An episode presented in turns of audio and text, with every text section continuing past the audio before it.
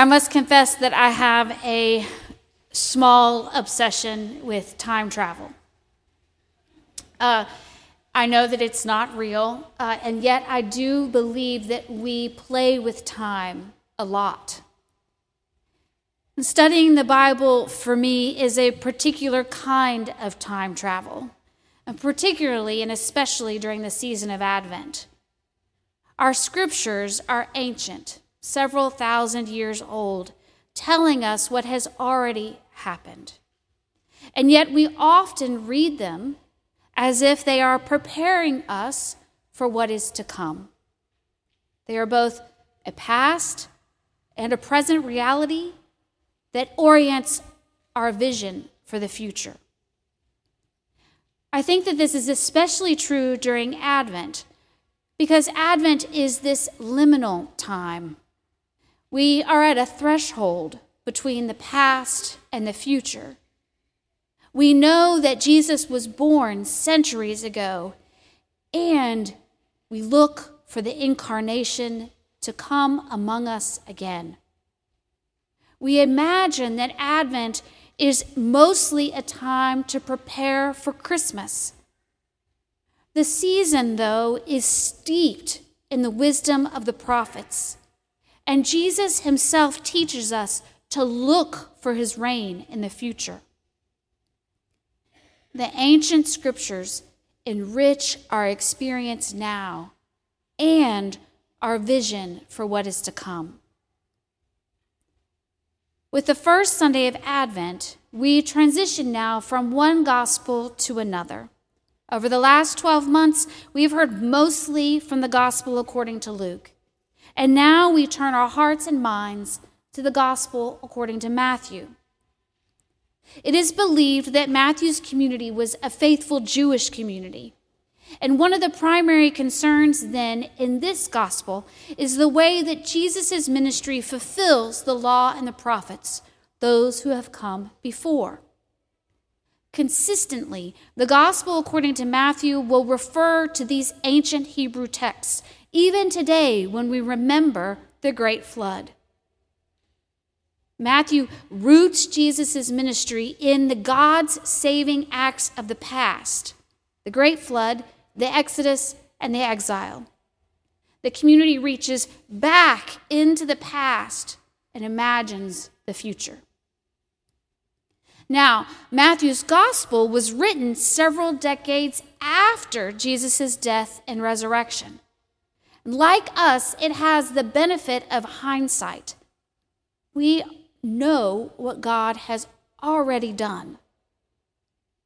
Now we, like Matthew's community, imagine what God is doing today and will do. Perhaps this is why we begin our new year with the gospel according to Matthew at the end of Matthew's gospel. We're at chapter 24. That's just before Jesus' death and resurrection. And actually, we read a similar passage from Luke two weeks ago. You might remember a child minded sermon here on the steps about rooting ourselves in what is permanent and not what is temporary.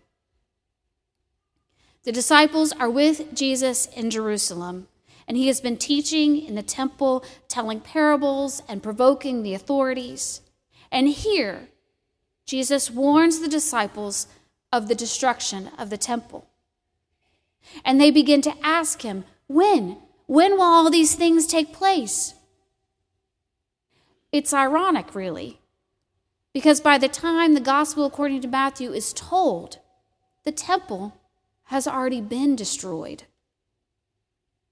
The storytellers are looking back in order to understand their now and imagine their future.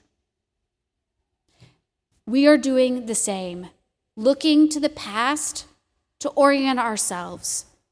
We might wonder when we look around us, when, O Lord, when will you come to us? We know, we know that the incarnation happened centuries ago. And we wonder when his ministry will be complete. We look for the coming of the kingdom once more. Jesus compels the disciples and us to be watchful, to be ready, to look for his return. Specifically, our gospel today brings us to the beginning of a very long discourse from Jesus. He never, not once, answers the question, when. Instead, he begins to describe for them all that will happen before he returns. Now, these are not comfortable words from Jesus.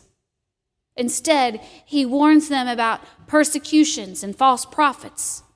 He reminds them of that great flood of which only Noah and his family was prepared. And he warns them to stay awake, to be ready.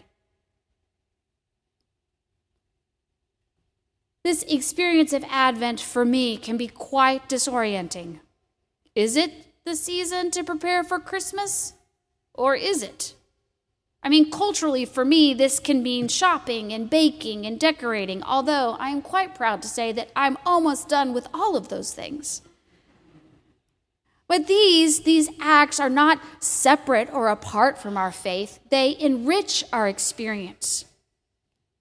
And yet they can be so distracting, inhibiting our experience of Christ present here with us right now.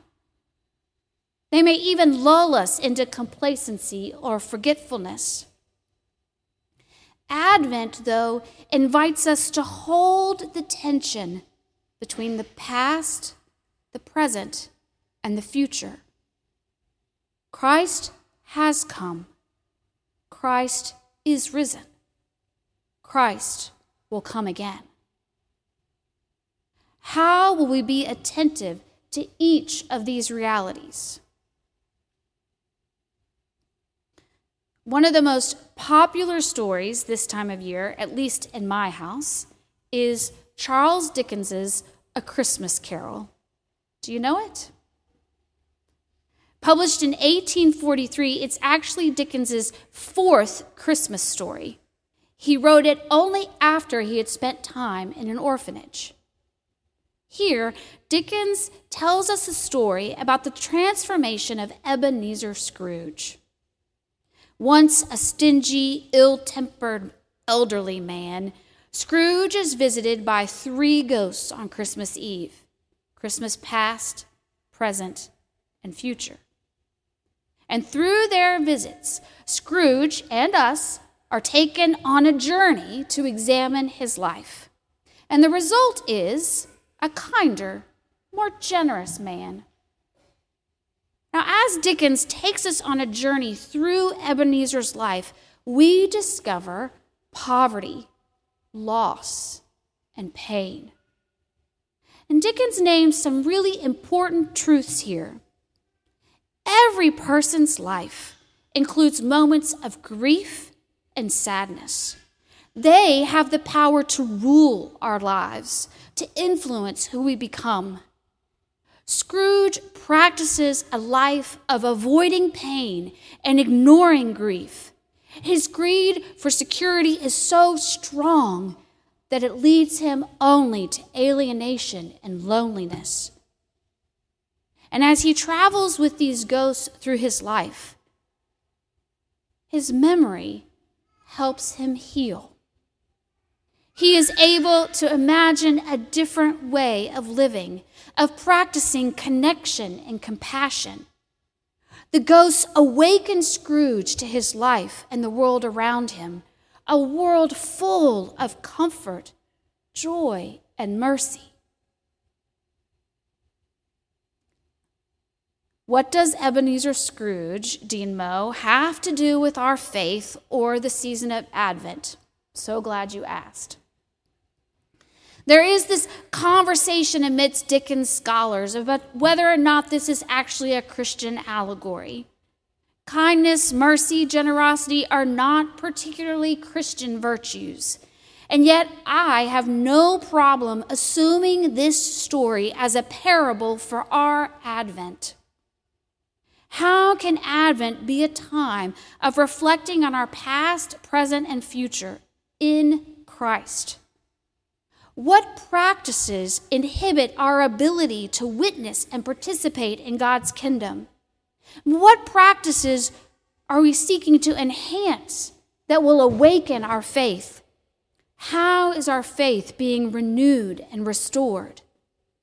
How does our past and present inform who Christ is calling us to be in the future. As Scrooge is roused to a new way of life, we are called to be watchful, to attend to God's impending reign in our world.